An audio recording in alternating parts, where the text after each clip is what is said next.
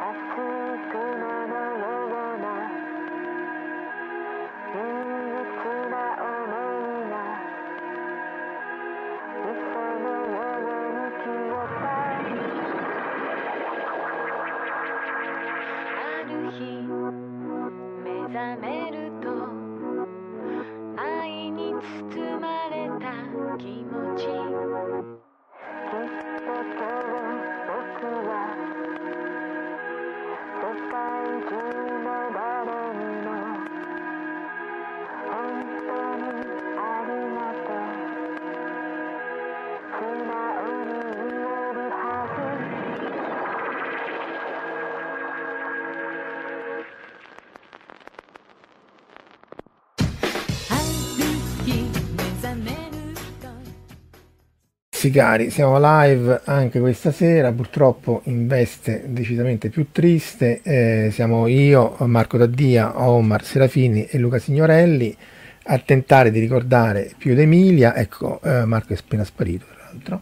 Vediamo chi già ci segue, Emilio De Salvo, Jack O'Lantern, Luca D'Angel, Tira Erde, Antonio Di Mezza, Michele Sessi Enrico Cenni. Poi ovviamente se ci sono altri che ci vogliono seguire e come dicevo anche nel post che ci vogliono ehm, mandare un ricordo di Pio, aneddoti, perché insomma di storie ne ce n'ha 200.000, eh, scrivetelo o nella chat oppure mandate una mail e poi vedo di, di- di mandarvi il link live se volete anche dirlo in, in audio.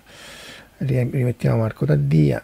Vabbè, è chiaro che questa è una live molto particolare perché che dire, eh, ha colpito tutti. Ehm, morte improvvisa, eh, il suo stato di salute non era proprio dei, dei- dei- dei migliori negli ultimi anni, ma insomma nessuno si sarebbe aspettato una ripartita così repentina che se uno vuole prenderla con un sorriso è un suo carattere, cioè ti fa comunque il colpo alla Kansas City e se, se ne va.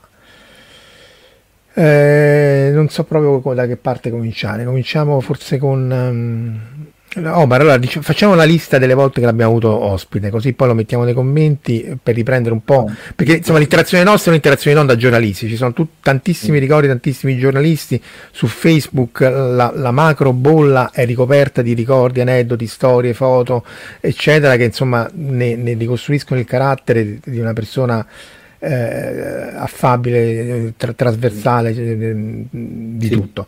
Eh, mettiamo le nostre perché appunto il nostro ricordo vorrebbe essere un ricordo, non dico da, da fan, ma da gente che non è proprio del mondo del giornalismo, anzi non è per niente, e che però si è trovata a interagire e, e a voler bene a Pio, perché ormai sono tanti anni, aveva cominciato a litigare dopo Fukushima.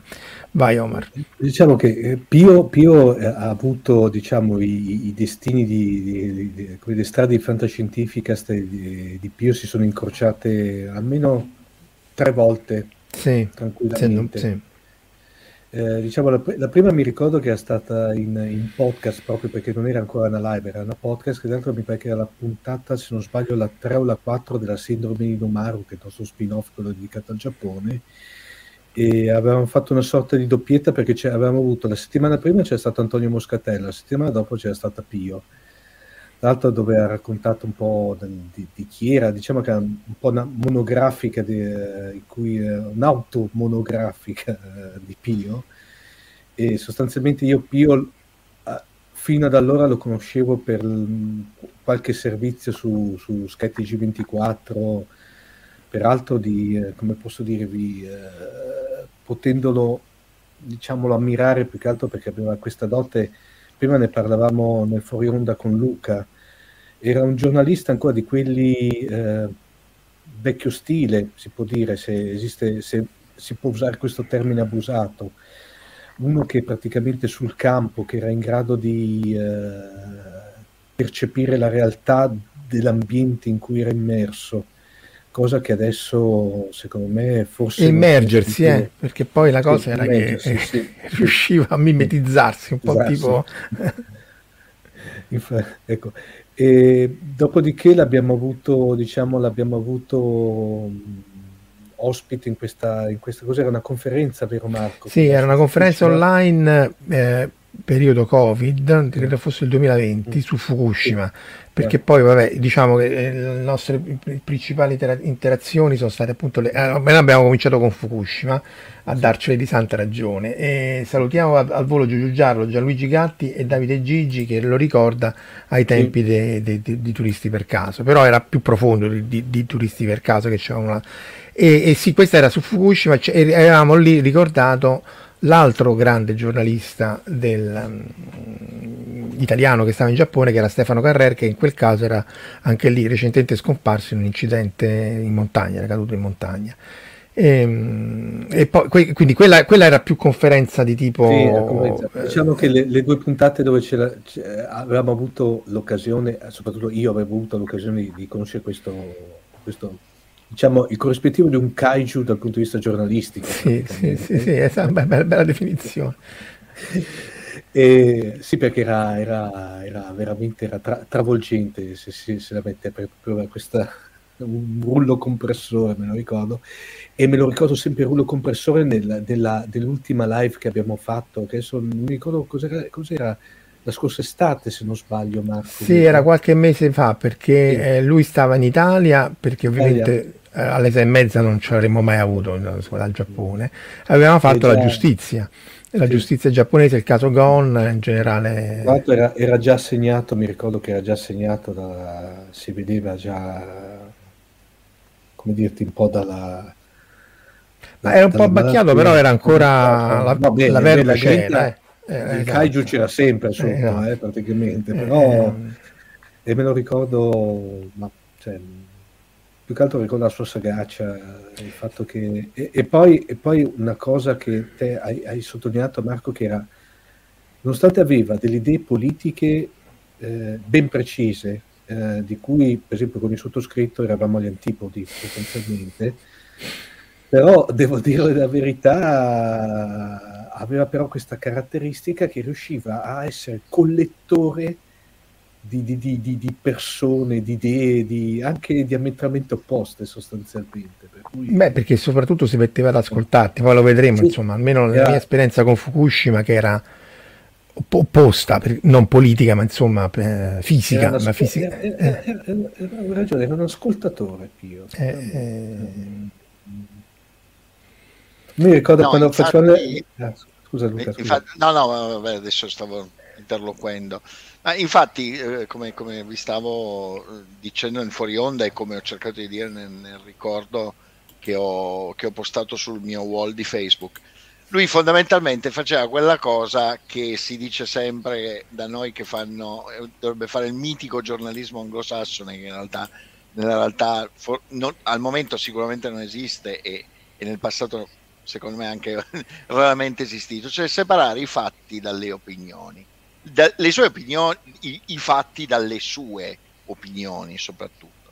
Le sue opinioni che, come sappiamo tutti, lui aveva, non le nascondeva, erano spesso fortissime, ma lui ogni tanto riusciva a spegnere questa cosa e a far parlare la gente. Aveva questa capacità pazzesca di mettere insieme le persone in situazioni anche estremamente eh, strane, mezzo contatto fisico, mezzo social, mezzo telefono, insomma, mh, riusciva un eh, po' a creare, intessere multidisciplinare era.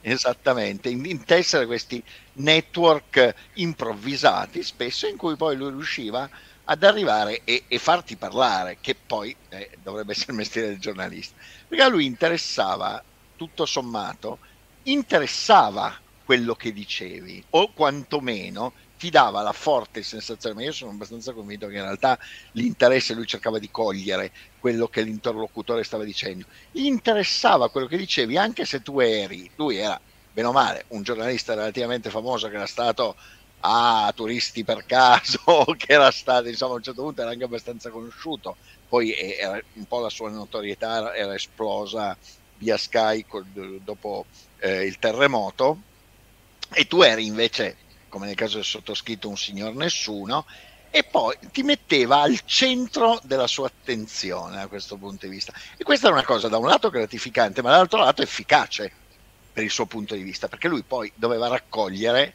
in qualche modo, evidentemente da te voleva delle informazioni e queste informazioni le otteneva. Ricordiamoci che questo è un signore che, come appunto abbiamo detto nel fuori onda, riusciva a intessere rapporti quantomeno cordiali e civili con persone di cui poi per convinzione, ma anche per, per, mestiere, per tutto, scriveva delle cose terribili, tipo certi uomini politici giapponesi. Non è facile, eh? perché guardate sì. che conosco un sacco di giornalisti italiani eh, che si occupano di politica, che scrivono delle cose terribili dei loro nemici politici ma poi nasce lo straccio, cioè cioè, eh, continuano a sopravvivere perché hanno degli amici politici, ma con i nemici in qualche modo esiste una, un, eh, diciamo, eh, un duello sia dal punto di vista appunto del mestiere giornalistico ma anche umano. Lui no, lui riuscì a dire, sai, io scrivo di Shinzo, cioè di Abe eh, Shinzo delle cose tremende, però poi mi è simpatico. Ma proprio questo faceva, tra l'altro proprio per Shinzo Abe, lui stava fuori tra tutti i giornalisti, eccetera, eccetera, a sediarlo per modo di dire, eccetera, eccetera, e poi a un certo punto mi raccontava, una delle ultime volte che ci ho parlato, che andata a pranzo da lui e che poi si è tolto tipo James Bond, si è tolto la divisa da giornalista, si è messo il frac e è entrato perché era ospite di Abbe a cena. Tutti gli altri giornalisti che se lo guardavano e anche la polizia che non voleva far passare dice sì sì scansate scansate. Quello era. Eh, era, era quello esatto era trasversale.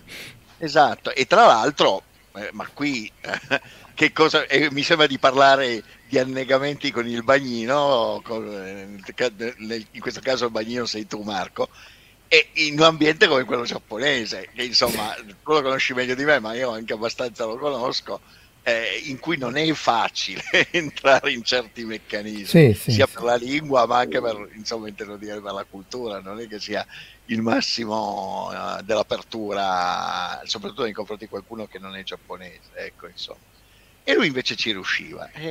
Come è riuscito ad avvicinarsi, insomma, a entrare nella zona proibita eh, nel momento della crisi di Fukushima? Nel 2011, eh. sì, sì, infatti, esatto.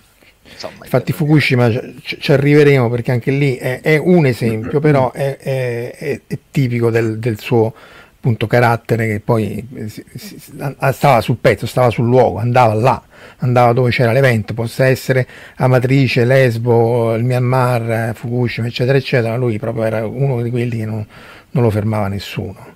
Eh, Marco, pure tu ci hai interagito indirettamente purtroppo, vero? Beh, sì, io purtroppo non l'ho mai conosciuto dal vivo e questo mi dispiace veramente perché è una di quelle persone che appunto seguivo da 25 anni senza saperlo, perché eh, bene o male non avevo collegato che quel Pio d'Emilia di Turisti per caso che io guardai 25 anni fa perché l'episodio fu del 98 era poi lui che vedevo da giornalista una decina d'anni dopo su Sky a operare dal, dal Giappone. Non l'avevo ricollegato fino a eh, quando poi c'è stato il caso di Fukushima, che è diventato un po' più eh, attivo e partecipe, allora ho ricollegato che fosse, fosse effettivamente lui.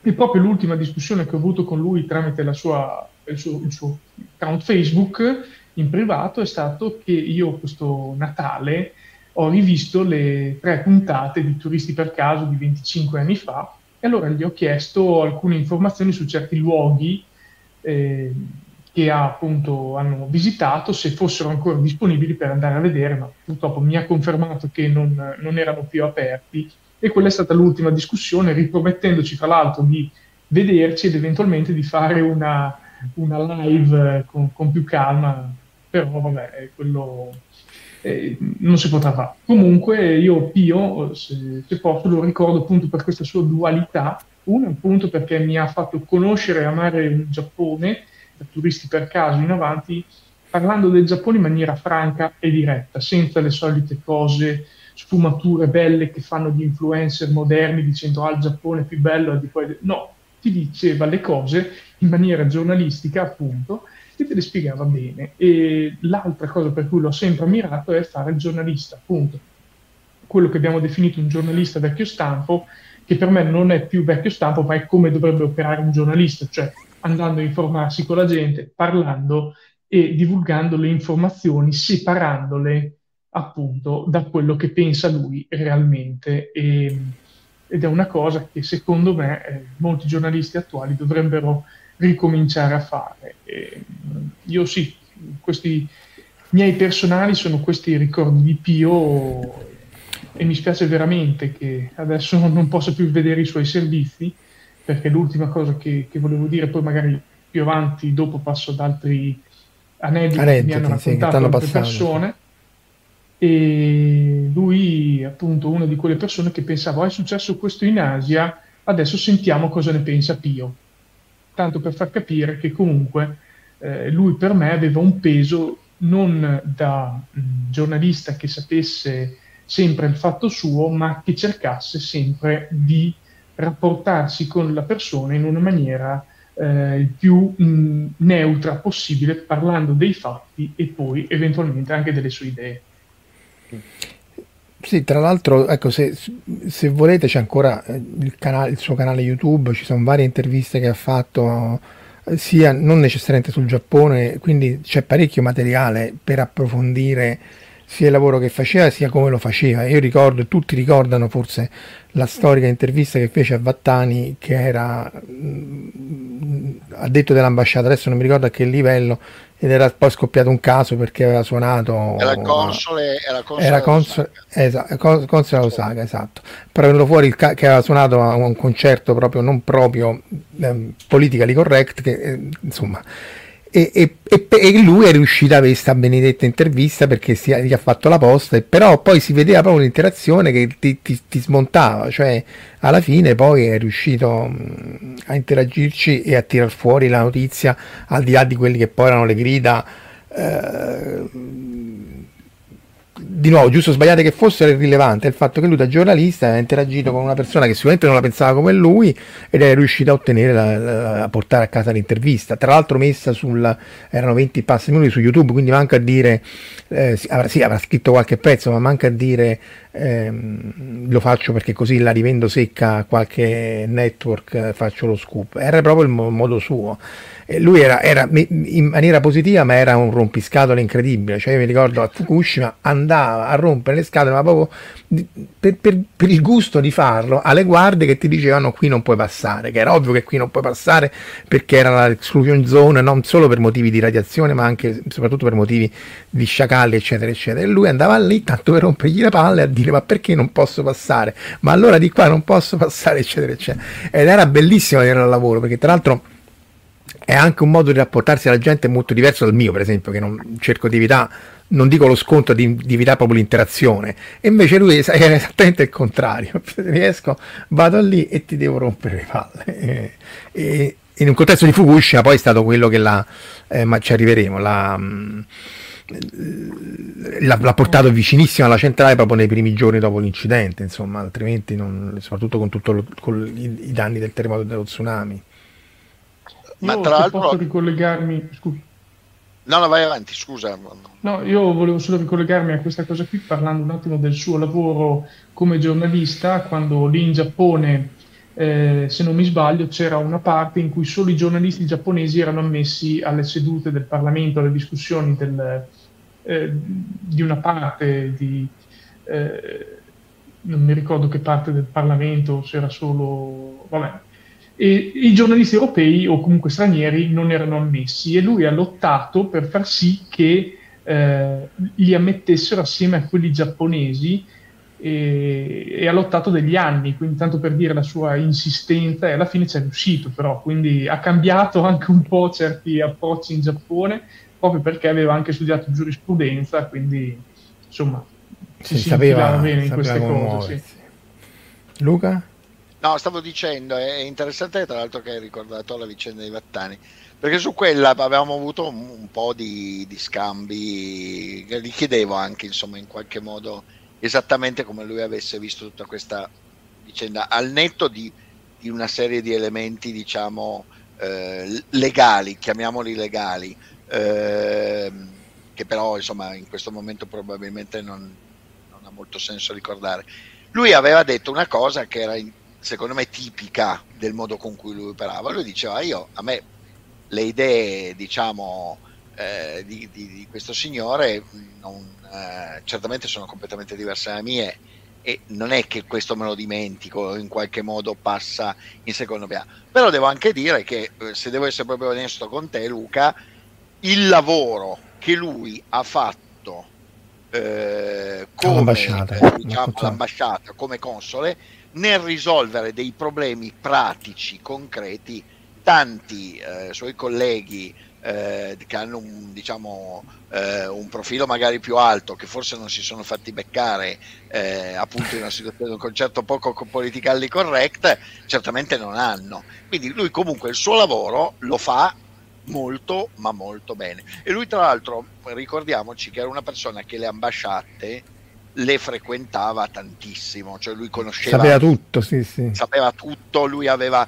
delle profonde, ma profondissime eh, interazioni con, eh, con, la Farnesina e con il nostro corpo diplomatico, conosceva molto bene determinati meccanismi che sono tipici della diplomazia italiana, quindi non è che si muoveva come ci potremmo muovere noi, mi potrei muovere io eh, da, da, da, mero utente di quello che è un servizio ambasciata, lui sapeva quello che era il retroscena.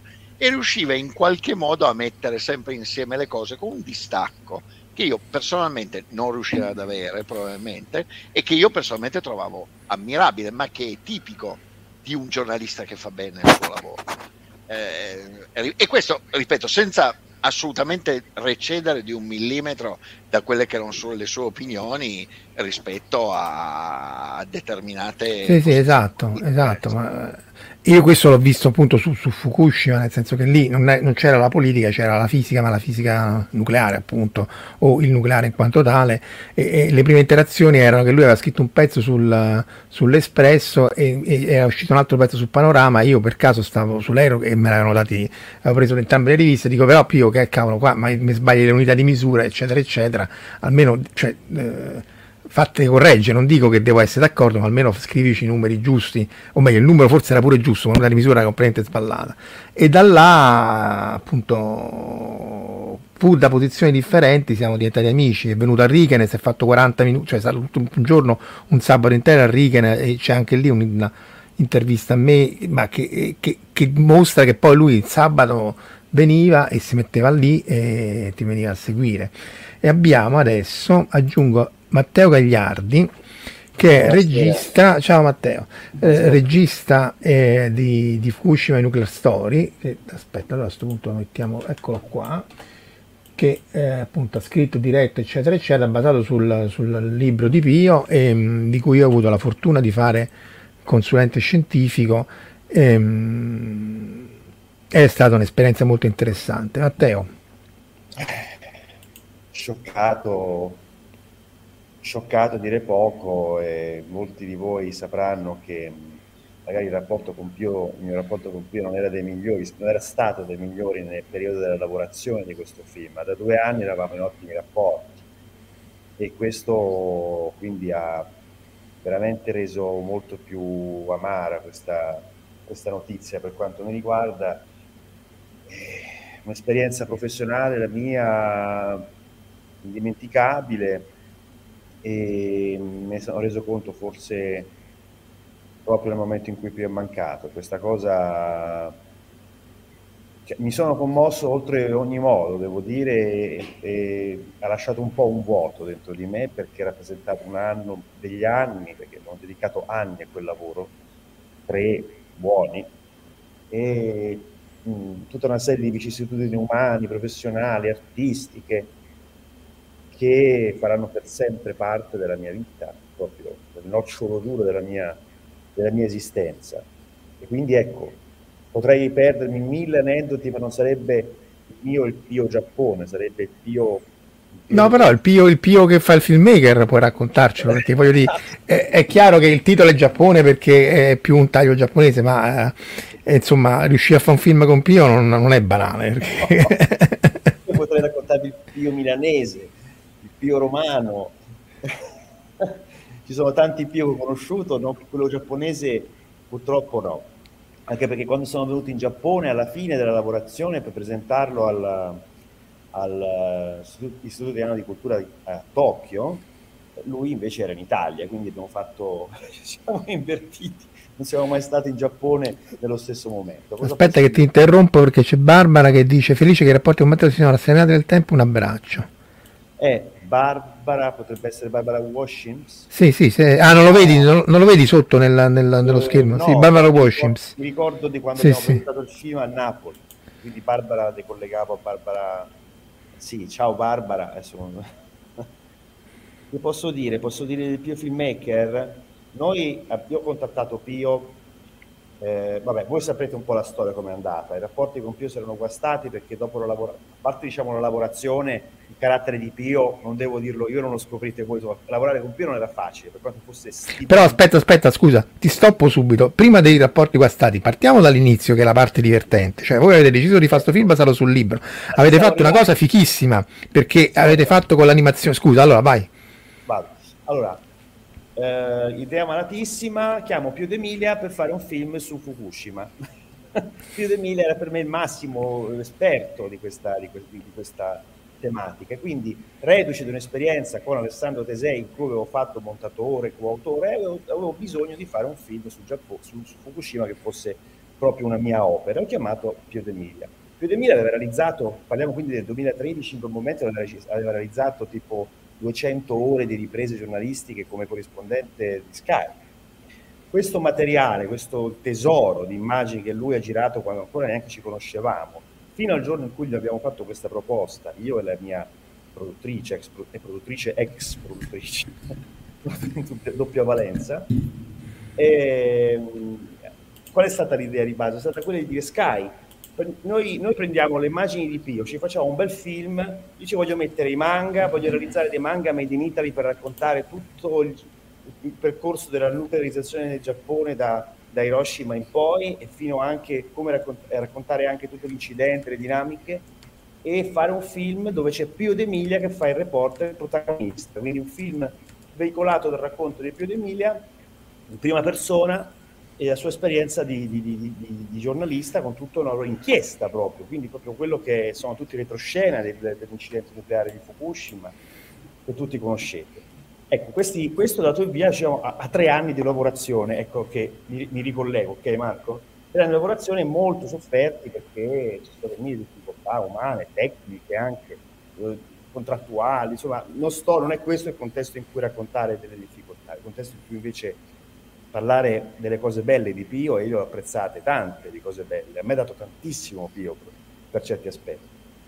Quando poi siamo arrivati alla pubblicazione, ecco qua che diciamo che il, fi- che i- il film non era il film di Matteo Gagliardi, ma era il film di Pio D'Emilia, perché Pio D'Emilia aveva una grande fama e io ero così un esordiente, quindi questo ha fatto sì che nel mondo del giornalismo ci fosse una semplificazione, eh, ignorando quasi completamente la mia tonalità a favore della vita di Pio.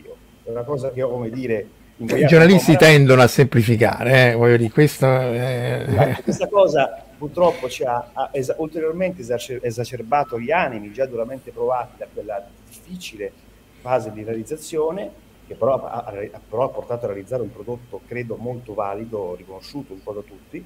Marco è stato preziosissimo in questo senso, ci ha tenuto sempre un po' castigliato ogni volta che avessimo la tentazione di fare, capito, delle iperboli Sì, ma in realtà il, il prodotto nasceva già fatto bene, eh, era sulla parte tecnica che uno appunto, pur perché poi insomma il discorso è sempre lo stesso, pur io e Pio la pensavamo diversamente. Eh, il Sì. taglio che dà è ovviamente è contro il nucleare, però Sì. Eh, il discorso è sempre il solito, se tu gli devi dare un taglio deve essere tecnico e giusto. Eh, quindi salvo la valvola con cui stavo ancora a discutere con Pio, e, e quella insomma sulla valvola no, però La paratia, eh, la paratia. la paratia, la paratia che ha salvato per miracolo, ecco, sulla paratia no, però sì, quello è un oggetto didatticamente corretto, eh, a livello se vuoi anche, anzi se vuoi anche più preciso di Chernobyl, il dramma, quello che è fatto benissimo, però certe cose lo forza un po'. Quindi se io dico ti devo spiegare come si è rotta sta centrale nucleare e ti devo far capire, perché poi ti devo far capire, e questo il, il film vostro eh, nasceva giusto, io ho semplicemente detto guarda qua questo è messo così e cos'ha, ma ehm, è quella la, la forza di, di- di Pio, che poi metteva insieme di tutto, di tutti per poi fare una cosa corretta. No, devo dire, noi abbiamo messo di tutto. Poi è chiaro che a livello drammaturgico la scelta di, raccontare, insomma, di mettere questo finale sorpresa, perché alla fine questa storia, questa grande rivelazione era un po' il sacro graal del racconto, no? Il viaggio dell'eroe, l'elisir del viaggio dell'eroe, per cui dobbiamo anche, come dire, eh, rispettare delle, delle regole drammaturgiche pur, pur mantenendo il rigore del documentario. Noi quelle, quelle cose sulla paratia non ce le siamo inventate, le, raccontavano altri Beh, vabbè, però sì, non voglio discutere la paradia, però, però no, se senti ah, ma, ma- ma- Marco Pellegrini, altra gente più esperta di me, non è proprio così.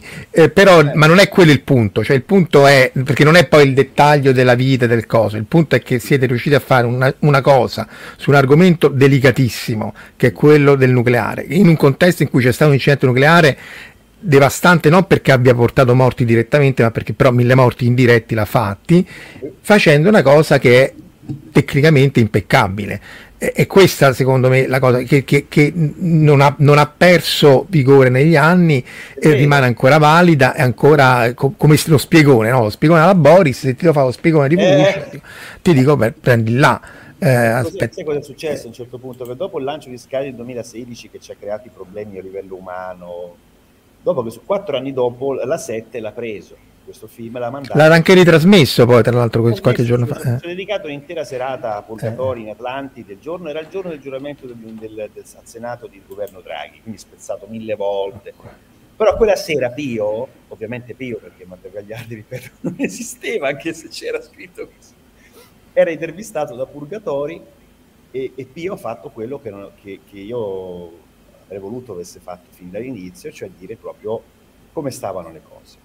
E quindi, come dire, mi ha fatto, ha fatto, ha detto le parole magiche e, e l'ho apprezzato tantissimo e, e da allora io ho detto Pio, tu ed io da oggi non abbiamo più problemi. Da allora abbiamo, abbiamo avuto due anni di rapporti meravigliosi, l'ho informato sul mio nuovo lavoro, gli facevo vedere gli stati di avanzamento, insomma eravamo in ottimi rapporti, lontani, però poi mi aggiornava anche del suo stato di salute post-Covid, che poi è stato quello, no? Che ha...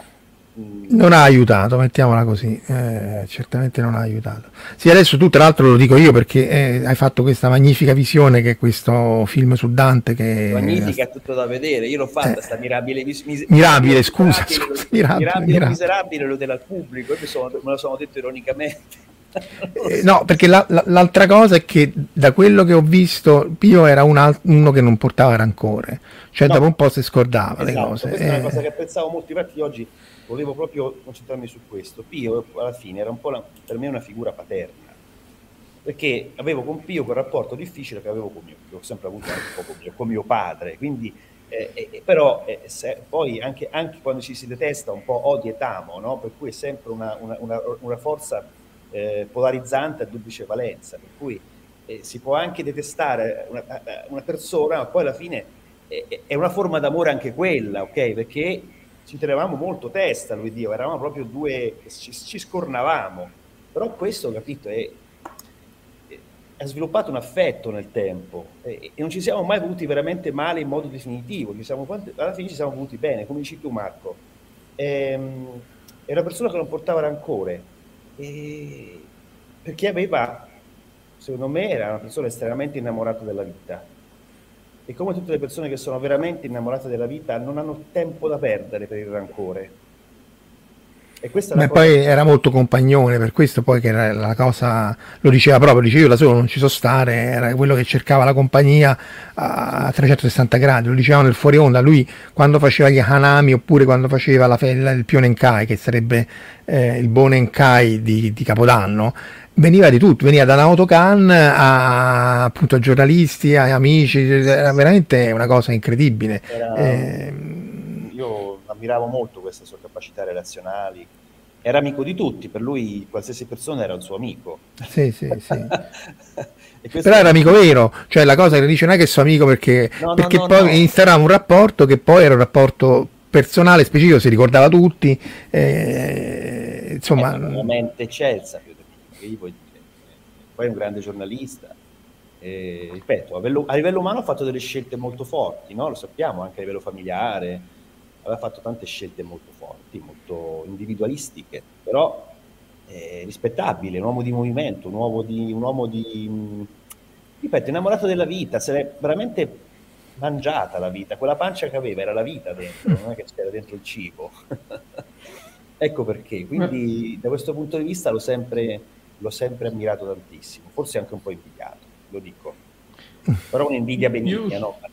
Diciamo, una cosa che mo- modello, ecco, per certe cose, per altre no, perché la pensavamo diversamente, politicamente, eh, su tante anche a livello umano, su tanti comportamenti, opportunità o meno, insomma, eravamo estremamente diversi, ho anche scritto nel post che ho in commemorazione di qualche giorno fa, due, due- due caratteri inconciliabili, ma l'ho, ringraziato per essere stato il mio eroe, lui è stato l'eroe del mio primo film. Quindi come faccio a... Cioè, per me è un vuoto enorme, cioè proprio passato una giornata con una, con una sensazione addosso proprio di... Non lo so, di, di- una sensazione stranissima, forse non l'ho mai provato in vita mia. Molto particolare, difficile anche da, da descrivere. Eh, comunque, ecco, non volevo adesso monopolizzare la... no, no, tanto voglio dire, è fatto apposta per questo, ci abbiamo anche, anche Ho visto poi, provato... C'è anche, aspetta che ti metto anche sto ricordo di Rinaldo Abate, grazie Gagliardi per lo spessore. Non so se tu riesci a vederli sotto i commenti, comunque Rinaldo Abate che dice... Non vedo dei commenti, ma va bene, mi fido. Aspetta. No, vabbè, se- Ah, ecco, sì, adesso li vedo, adesso li vedo. Non tu Marco stavi per dire qualcosa, Marco, Marco Daddia? Sì, no, io più che altro su, su questo argomento, il fatto della sua disponibilità, dell'esserci sempre per le persone, mh, mi hanno appunto raccontato una persona che conosco da una decina d'anni perché aveva un blog in cui raccontava le sue avventure e disavventure in Giappone, che ha conosciuto molto bene Pio e ha detto, mi ha raccontato una delle ultime volte che lo ha aiutato.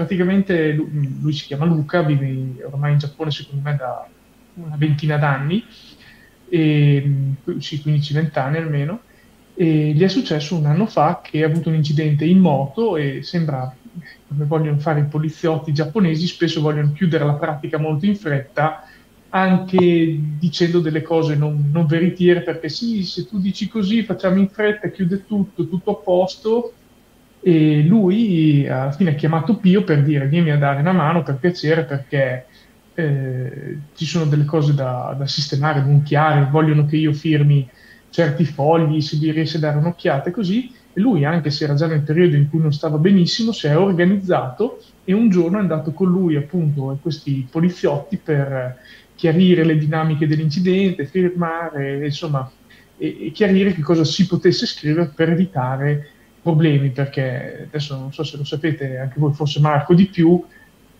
in Giappone spesso i poliziotti tendono a voler chiudere i casi molto rapidamente, anche scrivendo delle cose non veritiere, che poi si possono ritorcere contro alle persone che hanno deciso di firmare cioè, certi fogli. E quindi in quel caso lì Pio si è reso molto disponibile per aiutare appunto un, un suo amico. E, sì, insomma, sono quelle belle cose che mi piace ricordare della gente, ecco. Sì, sì, era sempre disponibile. Luca, anche tu o, e, o tuo padre avevate interagito su, Esatto, anche lì su un altro esatto. argomento. No, esatto, infatti il discorso che Matteo ha fatto sui padri mi ha ricordato questo episodio, un episodio piccolo ma secondo me significativo. Mio padre, che purtroppo è, è mancato tre, anni- tre anni fa più o meno in questo periodo, è sempre stato, mio padre tra l'altro di, di- di mestiere faceva lo storico, eh, uno storico che si occupava principalmente di, di, di storia dell'architettura e dell'arte nel periodo barocco, ma aveva anche un fortissimo interesse personale, ma anche proprio nel suo mestiere, per la storia dell'ordine eh, dei Gesuiti. E mio padre era molto attivo su internet, è stato molto attivo su internet proprio fino agli ultimi giorni della sua... Eh, e mi sa che mi sono staccato. Ti sentiamo. Ci sei, ci sei, eh? Mo ti sei staccato. Mi sentite? Sì. Ok, perfetto. Non ho capito cosa Dicevo, mio padre era molto attivo su internet e in una delle tantissime interazioni eh, che avevamo io e lui su internet, io e lui, io e, lui e i miei fratelli, eh, siamo sempre stati molto uniti, anche perché abbiamo tanti interessi in comune e quindi anche su internet i dialoghi erano frequenti. A un certo punto si era venuta a creare questa eh, discussione a tre, eh, mio padre, io e il sottoscritto, sul ruolo dei gesuiti eh, nella colonizzazione dell'Oriente, in cui Pio, che aveva le sue idee molto forti, sosteneva una tesi, secondo me, mh, forse un po' tranchant, perché però aveva qualche merito sul fatto che uno dei motivi eh, per cui il Giappone era rimasto indipendente è che aveva sbattuto fuori i gesuiti. In realtà aveva sbattuto fuori tutti gli ordini interreligiosi durante l'epoca Tokugawa, ma comunque insomma il fatto di averli sbattuti fuori aveva, a differenza, lui faceva il, un contrasto in negativo con quello che era successo invece nelle Filippine.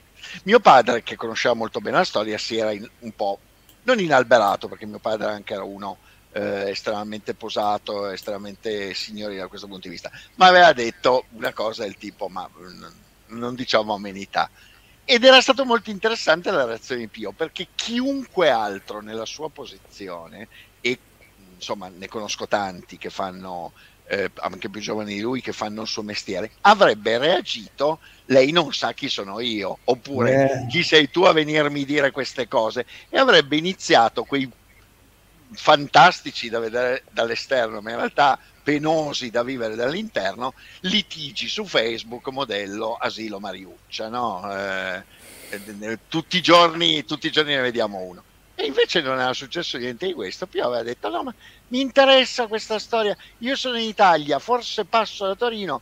Eh, tanto aveva capito che era molto vicino al compleanno di mio padre eh, troviamoci, facciamo una cena assieme, ne parliamo perché a me interessa la storia dell'ordine Gesù. Cioè aveva capito che c'era qualcuno che gli poteva fornire cibo per questa sua voracità, eh, questa sua bulimia di informazioni. Eh, Matteo ha ragione, la pancia che aveva era la pancia perché lui si è mangiato la vita, ma lui si mangiava la vita, mm. ma si mangiava la vita erano anche le informazioni che lui riusciva ad avere attorno.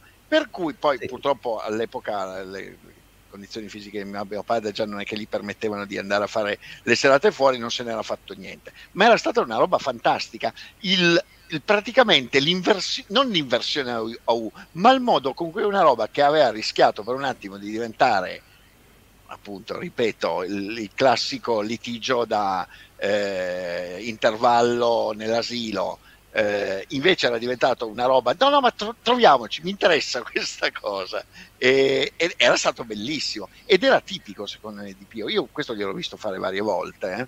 di, lui interveniva, diceva la sua, ascoltava l'altra poi diceva troviamoci da qualche parte, magari ci mettiamo dietro eh, a un bicchiere di vino e qualcosa di buono da mangiare e ne discutiamo e questo secondo me era bellissimo.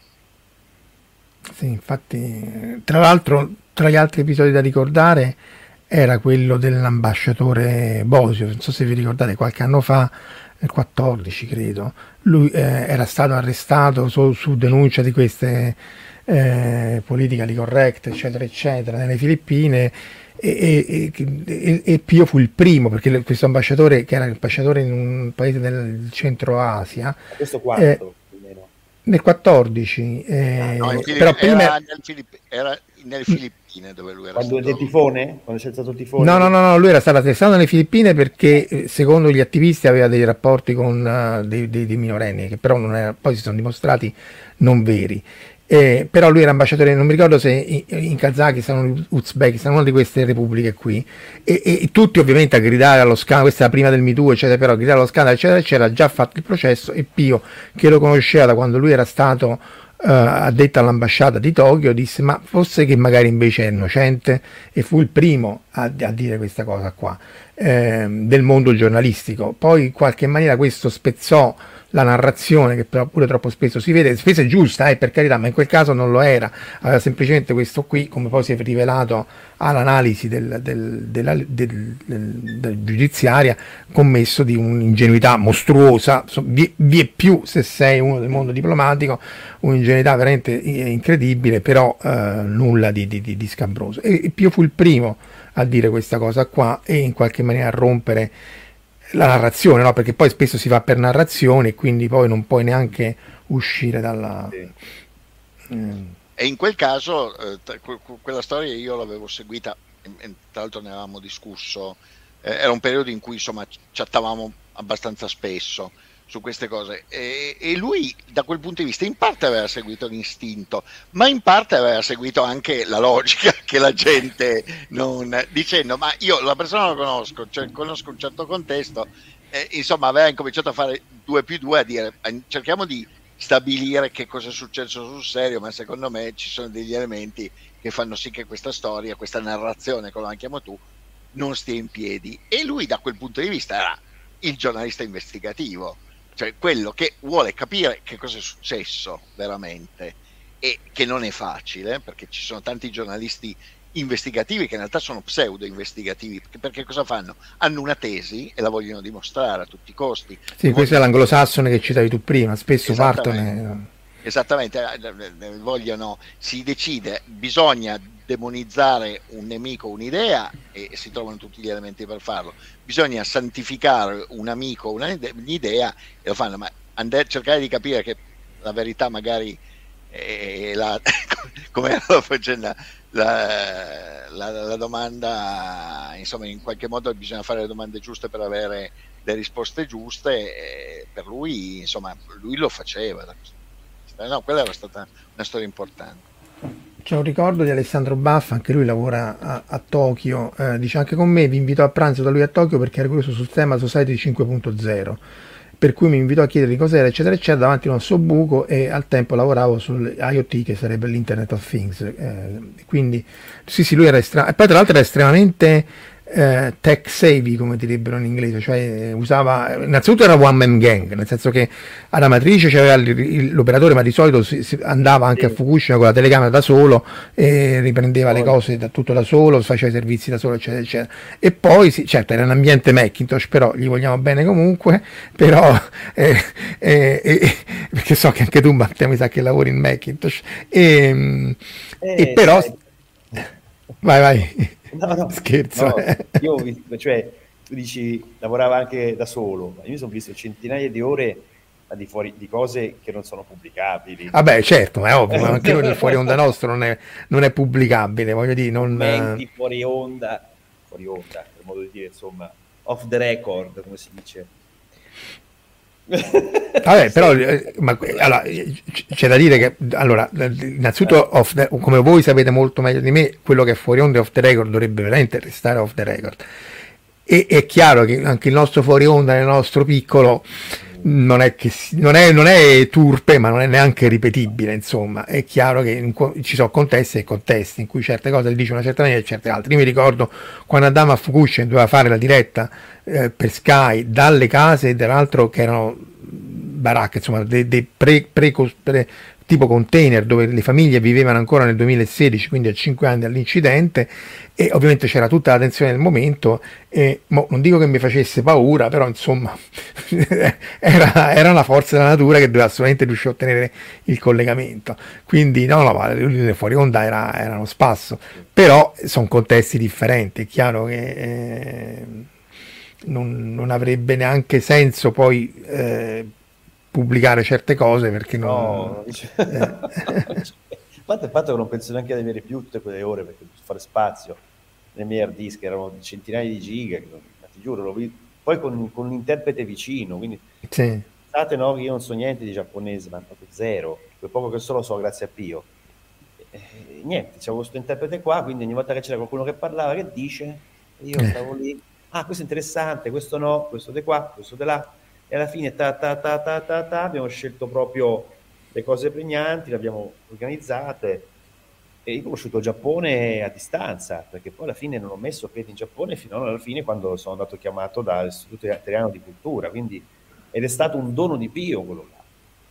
Perché Pio, che si sentiva in colpa per quella robascia di cui parlavo, ha convinto, perché non è stata colpa sua, eh, quello è stato Sky, che poi, e Pio così ha lasciato fare, non è che era organizzato, non che c'era dolo dietro, così ha lasciato che... Allora, a un certo punto l'ha detto Matteo, eh, mi hanno chiamato per andare in Giappone per presentare questa cosa, ho chiesto che ci, che ci andassi tu. Sono stato spesato, ospitato, e sono fatto 15 giorni in Giappone. Quindi Pio si è fatto perdonare in qualche modo, insomma. Però, eh, cioè, io, per me Pio è il Giappone, il Giappone è Pio. Beh, la narrazione che lui dava era una narrazione, appunto, lo diceva anche Marco all'inizio, trasversale, cioè non era il Giappone tutto bene, non era il Giappone tutto male, è il Giappone com'è, che è una, una nazione con beh, aspetti positivi e negativi. Tra l'altro lui... aveva spesso la somiglianza con l'Italia, aspetti. Beh, per molte cose sì, cioè c'è questa dicotomia su aspetti differenti, nel senso che per esempio la parte sulla giustizia lo mandava ai pazzi, avevamo fatto con lui, no Omar, la, la puntata sulla giustizia, eh, per la pena di morte, per tutta una serie di aspetti che, che se firmi non puoi revocare la, la, se ti costringono a confessare non puoi revocare la confessione, che ti possono tenere decine e decine, se non centinaia di giorni, come nel caso Gon, eh, ai domiciliari senza, o, o, o, o in carcerazione preventiva senza che poi fanno niente. Insomma, ci sono tutta una serie di aspetti del sistema giudiziario giapponese che insomma mh, lasciano molto molto Sono a... molto garantisti, insomma, come nel nostro paese. No, no, no. La mia sensazione, allora lui sicuramente era impietoso su alcune cose del Giappone, almeno impietoso è addirittura probabilmente insomma un termine eh, un po' debole, lui era molto Sì. duro su certi aspetti. La mia netta sensazione però è che quando lui era lontano dal Giappone dopo un po' voleva tornare. Eh, sì, sì, sì, Cioè, nel senso che l'Italia, Misurina, le Alpi, la montagna, lui aveva questa cosa della montagna, eh, ne avevamo anche parlato, insomma lui amava sciare, ma amava anche proprio andare in montagna a fare le escursioni e tutto il resto. Per- eh, quindi non è che l'Italia non gli piacesse, però la, la tollerava secondo me fino a un certo punto, poi a un certo punto voleva tornarsene a Tokyo e quindi sì, sì. e questo da questo So chi è questa- questo signore che è in foto con Pio, non l'ho riconosciuto, è il fattore, Sì, è un, esatto. contadino che ha fatto una protesta per mesi di Fukushima, sì, sì. Sì, sì, queste sono varie. tant- que- questa era appunto era anche con Stefano Carrer, eh, Sì. appunto scomparso anche lui. E questo fattore qui siamo andati e questa fattoria delle mucche che, che sono state graziate perché queste mucche ovviamente non possono essere più man- mangiate perché mangiano erba contaminata e lui con questo ca- carro qua andava davanti alla dieta, cioè davanti al Parlamento giapponese a protestare tutte le volte, ha fatto pure un libro. E, e, insomma l'altra cosa che per me è stata estremamente interessante è che tramite lui poi ho conosciuto tutta una serie di aspetti dell'incidente di Fukushima direttamente delle persone toccate direttamente perché poi una cosa è che leggi i rapporti una cosa è che vai sul posto e questo capatosta costosissima eh, che appunto dice siamo stati abbandonati dal governo eccetera eccetera Fukushima è una regione molto povera effettivamente ehm, e quindi tutta una serie di aspetti che altrimenti ehm, uno non, non- non vedrebbe, non toccherebbe di prima mano. Da questo punto di vista è stato, siamo andati credo due volte nella regione, anche col contatore Geiger, eccetera, perché poi l'altra cosa, tra l'altro dove lui ti seguiva è che io gli avevo detto, vabbè, ma tu però prenditi il contatore Geiger e misuratelo da solo. E, lui si è preso il contatore Geiger e se l'è misurato da solo insieme, quindi poi alla fine i numeri erano quelli e davanti ai numeri non, non è che avesse ehm, protestato. Poi mi diceva beviti l'acqua, ma ti berresti l'acqua davanti alla centrale, eccetera, eccetera. Stata tutta una serie di, non dico di sketch, ma insomma di, di duetti molto divertenti nel, nel contesto, perché comunque, eh, eh, ripeto, come avete detto anche voi, su, su opinioni differenti riusciva a mantenere le sue posizioni, ma a presentare anche quelle dell'altra e non a schiacciarle, ecco, perché quella è l'altra cosa. Lui non voleva mai vincere nel dibattito. Uh, semmai poteva restare no, stupito basito sempre per dire la Boris, boh, vabbè, però non è che voleva avere l'ultima parola. È un'espressione eh, che faceva spesso. eh, aveva, come dice, per citare un, una famosa battuta di un film romano di successo, aveva a un certo punto la capacità di disinnescare. Sì, sì. Ah, sì, sì, sì, esatto, esatto. Sì. Cioè non ti portava mai allo scontro finale, riusciva sempre a dire vabbè però mo andiamo a fare... Qualità che io non ho mai avuto per esempio. sì, anch'io sfondi una porta aperta e biascica sempre per continuarci da Boris. Ma io ho, ho una... allora, in questo rapporto che è stato principalmente a distanza, eh, io ho avuto una netta sensazione. Lui sicuramente non era uno con tante paure, cioè No. nel senso era, era uno che insomma alla fin fine sarà stato fatalismo, sarà stato quello che volete, ma dei rischi nella sua carriera seri ne ha corsi. Cioè, a me ha raccontato un paio di episodi che adesso non so se sia il caso di stare a raccontare, ma comunque insomma un paio di volte lui eh, la pelle l'ha rischiata, l'ha rischiata veramente sul serio. E lui, secondo me, questo fatto di essere stato più volte, diciamo, vicino a- alla possibilità di avere de- del- delle conseguenze molto serie per il fatto di essere andato magari in dei posti pericolosi, poi lui era stato in Cambogia, era stato eh, a Myanmar, è stato in Cecenia durante la seconda guerra cecena, eh, insomma aveva, mh, era stato in posti eh, tosti, mettiamolo in questa maniera. Questa sua capacità, secondo me, le aveva fatto capire una cosa che tutto sommato, se anche corri dei pericoli, è- va benissimo correre dei pericoli, ma non ha assolutamente nessun senso innescarli, cioè andare a creare situazioni di conflitto, situazioni di tensione, così, per il gusto di farlo, non ha nessun senso. Poi lui diceva, sicuramente ogni tanto insomma dava fiato ai denti. ecco. No, andava a provocare, eh, aspetta, a provocare. quello, quello che era spa- spasso però poi però, però arrivava fino a un certo punto, ma poi il punto in cui intendo dire la cosa poteva degenerare, lui proprio perché era una persona fondamentalmente coraggiosa, non aveva bisogno di conferme, questo è secondo me era il grosso senso che lui dava nel rapporto con gli altri. Il fatto di non aver bisogno di conferme, lui era abbastanza sicuro del fatto suo, era abbastanza sicuro di insomma in qualche modo del, del perché lui si, delle sue idee, del perché si muove in cer- certa maniera.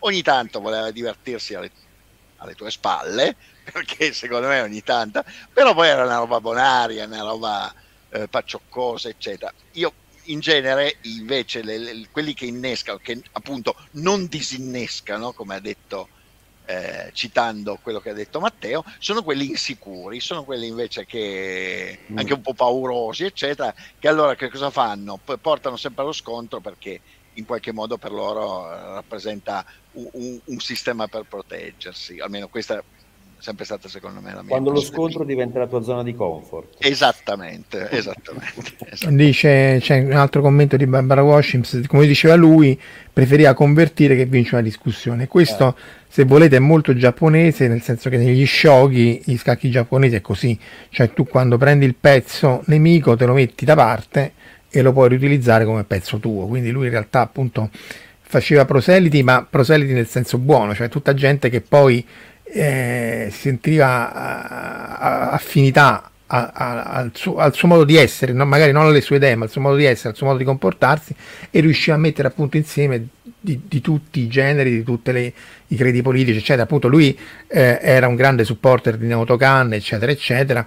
E però eh, si conosceva con Abe, ha fatto un pezzo bellissimo dopo che Abe fu, fu, eh, è stato assassinato, eh, raccontava appunto di quando lo- stava fuori come giornalista, però poi andava a cena da Abe, quindi è, è- è- è uno, uno spasso, insomma, avere una persona che ti riesce a spaziare, non- così non sarebbe in Italia, no? non puoi andare da uno e poi dopo vado No, a cena esatto, ma Eh, poi era, eh. in- era l'altra cosa che ho notato sempre in queste discussioni che era intellettualmente onesto, nel senso che tu hai parlato di, di Khan prima, eh, lui era un grande supporter di Khan, ma non è che faceva degli sconti rispetto agli errori che Khan aveva fatto. eh, c'è la- l'esempio che faccio sempre è la leader di cui non ricordo mai il nome, la, la signora, la leader di Myanmar. Eh, Ah, Aung- Aung- Aung San Suu Kyi. Suu Kyi. Come se esattamente. che avesse avuto La- un la- flirt con lei da giovane. Eh, esatto, che si vedeva che lui era un grandissimo supporter, insomma, che era così, però poi quando lei, insomma, ha- ha- si è nel nella, mh, problema che c'è stato di la pulizia etnica nei confronti della minoranza eh, Rohingya, non mi ricordo Rohingya, sì, Rohingya. Rohingya, esattamente. Lui non è che eh, abbia da- tirato fuori degli sconti anche su quello, abbia detto no, ma no, ma perché? Come ne ho sentito invece fare da altri. Lui no, cioè lui ha detto no, lì cioè, assolutamente eh, è stata una delusione e poi ci sono, possono essere delle motivazioni a questo punto di vista, ma eh, lui era, era, era, era molto onesto, almeno quasi sempre, eh, l'ho, l'ho sempre percepito come molto onesto intellettualmente, molto in grado di riuscire a dire mi sono sbagliato, ok? Oppure ti faccio- questa persona che è un mio amico, che è uno che io ho supportato, ha sbagliato. Lo posso testimoniare concretamente. Uno degli aspetti in cui abbiamo litigato di più per- mentre lavoravamo al documentario su Fukushima è che io insistevo per, per avere come voce off, no, la voce pensiero, quella narrante, una voce che non fosse la sua, una voce di un attore che poi dopo è stato Massimo D'Apporto. E Perché? Perché? Perché avevamo provato a fare quel testo con la voce in studio e il film diventava uno speciale di Sky. Avete presente, no? Diventava un racconto dove Pio D'Emilia, senza doti attoriali, non reggeva cin- oltre i formati per cui era abituato no? a lavorare sui servizi brevi.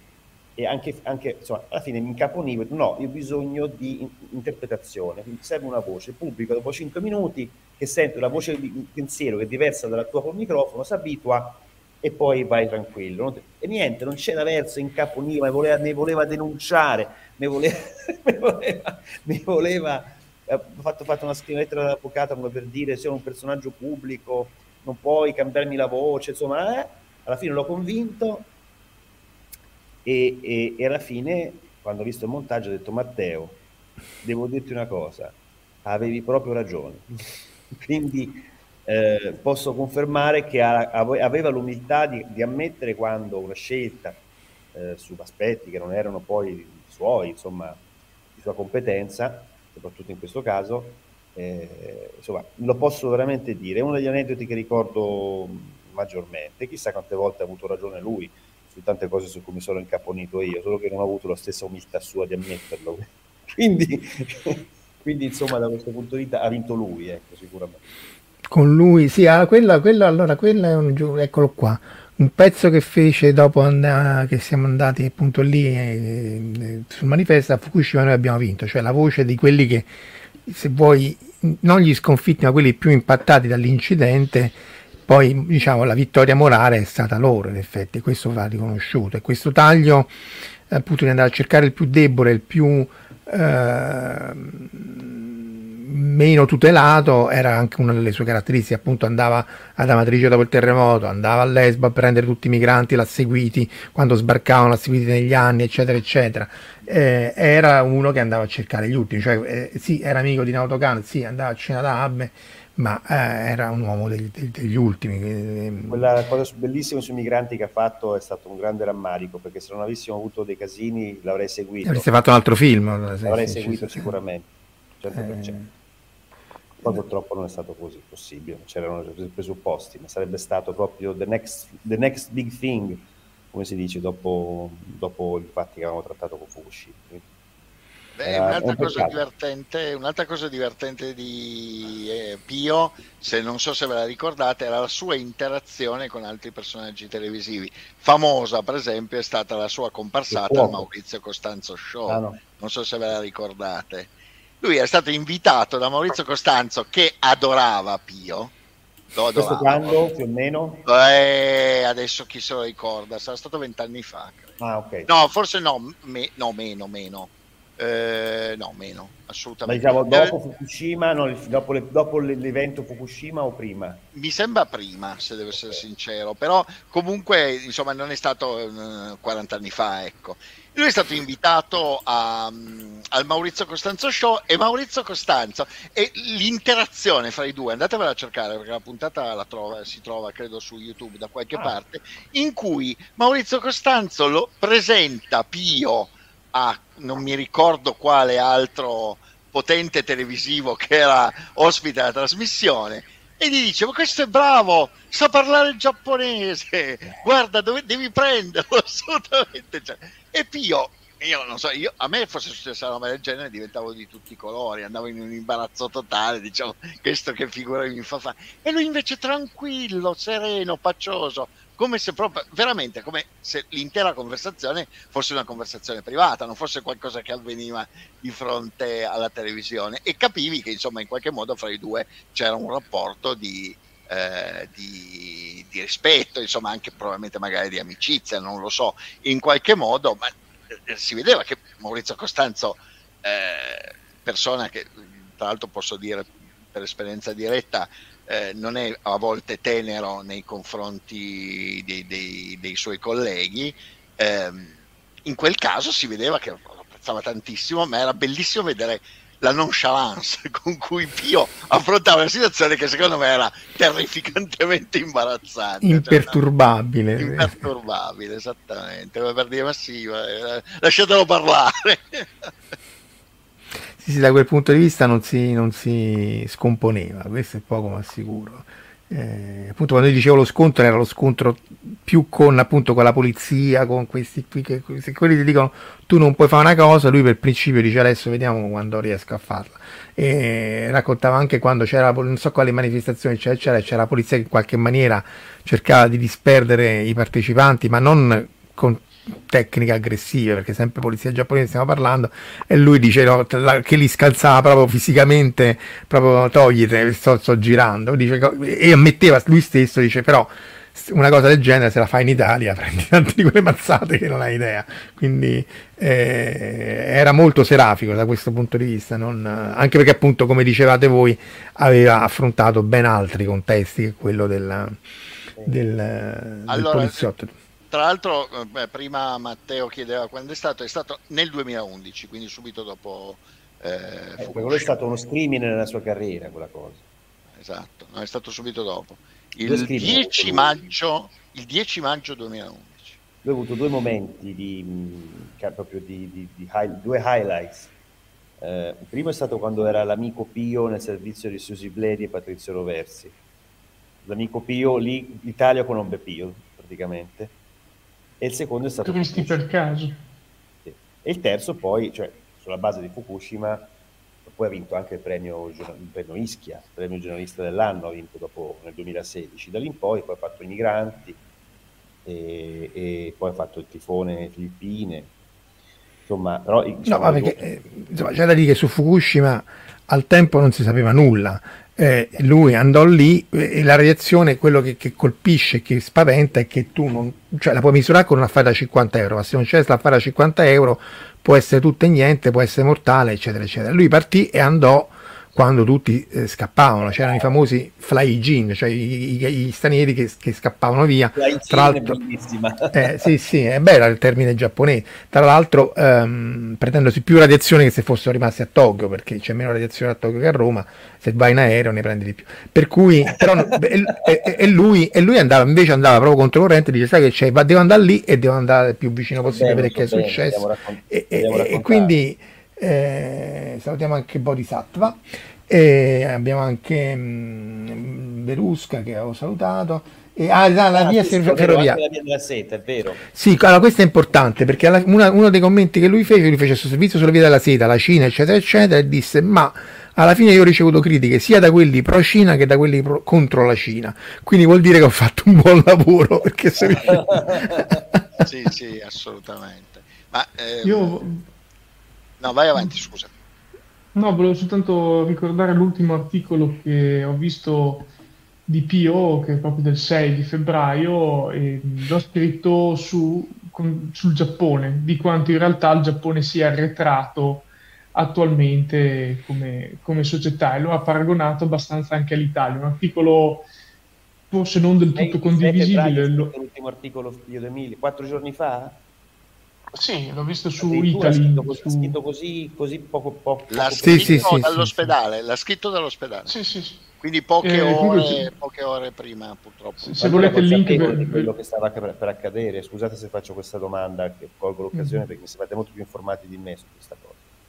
Io non- No. da quel punto di vista non lo so, però leggendo quell'articolo l'impressione è stata proprio di voler chiudere un ciclo, cioè di voler mettere giù delle- dei puntini abbastanza pesanti. Un articolo molto lungo che fa appunto il paragone di quello che ha vissuto nei suoi 40 anni in Giappone, paragonandolo anche allo Stato italiano, cioè non allo Stato... L'articolo testamento? Mm, Adesso magari lo Magari leggi, metti il link, poi, su esatto, poi uno sì, se lo legge e mette il link. Tra E- l'altro, insomma, fine. anche perché poi se è il Quindi- 6 vuol dire che l'ha scritto almeno il giorno prima o due giorni prima perché il tempo di impaginare, eccetera. Ehm, però sì, tra l'altro se andate su Facebook ci sono vari gruppi eh, fa, dei fa, Fio Fan Club, eccetera, eccetera, che raccolgono molti dei suoi pezzi sul messaggero e su altri articoli. Quindi da quel punto di vista ehm, eh, si, si recupera molto del suo materiale, infatti, ed è- sarebbe bene eh, se, se- se non si, se non si perdesse. Allora, vediamo un po', l'ha messo Barbara, vediamo un po' se riesco a... eh, faccio così, eccolo qua. Eh, che però non si legge niente, eh, però comunque è, que- è questo qua. Ecco il mio Giappone, l'ultima analisi. Eh, l'ultima analisi del paese eh, asiatico di Pio d'Emilia, firma storia del manifesto, scomparso ieri a 68 anni. Eh, Sì, l'hanno ripreso dal sito it- Italy con la Y davanti e la I finale dove l'aveva pubblicato, quindi sì. L'ultima pagina del manifesto, l'8. Sì, sì, no, l'ho tolto perché Ah, eh, ok. ci sono sempre i commenti di Barbara. Ehm, sì, sì, ma lui poi scriveva tanto, scriveva... Ecco, l'altra cosa è che scriveva tanto e velocemente. Che, Sì, insomma, anche quello non, è vero, fai giornalista, è quello il mestiere tuo, però comunque si metteva là e ti tirava fuori il pezzo sempre con quella sagacia, con la battutina dentro, col eh, bilanciato, insomma. Ehm, L'ho visto all'opera più volte, mentre lavoravamo si ritagliava il suo quarticello, faceva il suo, il suo messaggio, e- era, era una macchina, ti giuro, era veramente impressionante vederlo all'opera, è un mestiere proprio, ma solo veramente incredibile. Ma è così, è tra l'altro che deve lavorare un vero giornalista. Un vero giornalista deve avere una grande voglia di scrivere e Mm. deve essere in grado di macinare bene, non macinare ovviamente, eh, insomma, a macinare schifezze sono capaci tutti, ma deve essere in grado di mettersi in qualsiasi momento, senza dover fare una preparazione pazzesca, tirare fuori la Il storia. È, un- è un, è- è- un talento naturale, secondo me, non è qualcosa che... che Il dono della sintesi, il dono della, della, insomma, del, del cogliere e del rappresentare velocemente.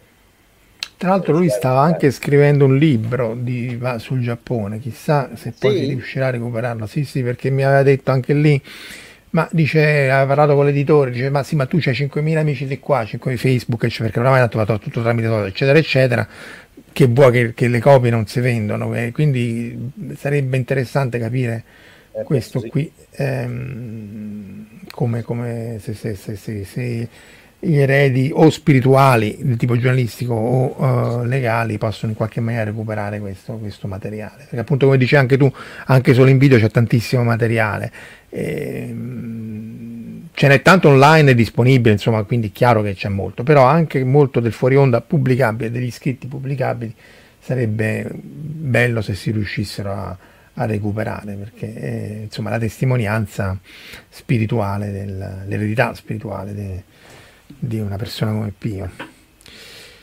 Ragazzi, siamo un'ora e dieci, direi che eh, se qualcuno vuole fare qualche altro commento, eh, altrimenti magari mettiamo nei link tutti i vari eh, riferimenti e vabbè, eh, rimettiamo la, mettiamo la foto di Pio tanto per Scusate. chiuderlo.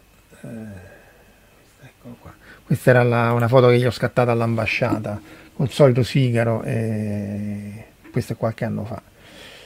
Vabbè ragazzi, grazie di essere stati qui con noi, chi ci segue anche offline e chi ci segue nel podcast. Se avete ricordi metteteli nei commenti che poi in qualche maniera cercheremo di renderli permanenti per quanto permanente è internet, perché appunto poi il problema è che se c'è il libro di carta o il film su pellicola si conserva in tutto questo contesto qua, però insomma cercheremo di raccogliere, però come avrete visto ci sono stati infiniti ricordi sulla 7, appunto il, il, manifesto, il messaggero, il fatto quotidiano, il Sky TG24 eccetera eccetera, quindi eh, in qualche maniera um, la sua eredità, il suo modo di essere è stato in qualche maniera ripreso visto appunto la, la sua dipartita improvvisa. Ragazzi, non so se avete altro da dire, se no, grazie mille, buonanotte grazie e alla prossima. Dovremmo avere, dovremmo avere l'ASI, l'Agenzia Spaziale Italiana, settimana prossima per argomenti un po' più allegri. Buon fine settimana, ciao. Ciao, ciao. ciao.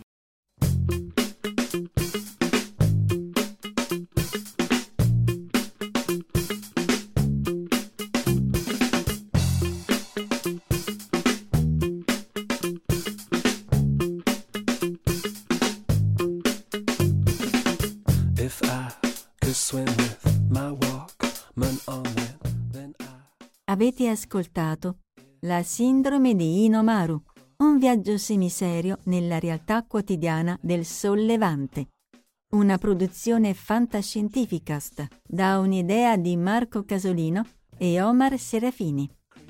Potete seguirci ed interagire con noi sul nostro sito fantascientificast.com sul profilo Instagram Fantascientificast, sul canale Telegram Fantascientificast e sulla nostra community Telegram t.me slash fsc community. Se siete particolarmente timidi potete utilizzare la vecchia, cara e affidabile posta elettronica scrivendoci all'indirizzo redazione chiocciolafantascientificast.com. Tutte le puntate sono disponibili sul nostro sito e su tutti i principali servizi di streaming on demand. Se volete sostenere il nostro progetto offrendoci un giro di sushi o un bicchiere di sake, troverete tutte le informazioni e modalità nell'apposita sezione del nostro sito. Il podcast ha carattere esclusivamente ricreativo e divulgativo non ha alcun scopo di lucro e viene diffuso gratuitamente. La sindrome di Inomaru è una produzione amatoriale. Non si intende infrangere alcun copyright, i cui diritti appartengono ai rispettivi detentori. Autorizzazione SIAE 5612I 5359 Nessun byte e nessun giapponese sono stati maltrattati durante la produzione di questo podcast. Val 9000 e l'equipaggio di Fantascientificast vi augurano lunga vita e prosperità e vi danno appuntamento al prossimo episodio lungo la rotta di Kessel. E ricordate, un sorriso è come uno spazzolino. Dovete usarlo spesso per mantenere i denti puliti.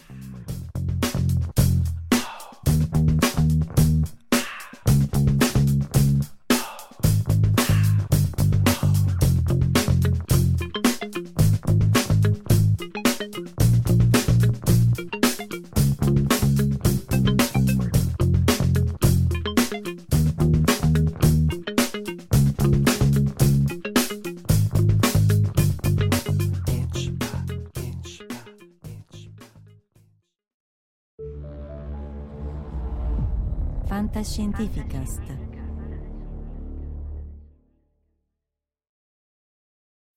When you need mealtime inspiration, it's worth shopping Kroger, where you'll find over 30,000 mouthwatering choices that excite your inner foodie. And no matter what tasty choice you make, you'll enjoy our everyday low prices, plus extra ways to save, like digital coupons worth over $600 each week. You can also save up to $1 off per gallon at the pump with fuel points. More savings and more inspiring flavors make shopping Kroger worth it every time. Kroger, fresh for everyone. Fuel restrictions apply.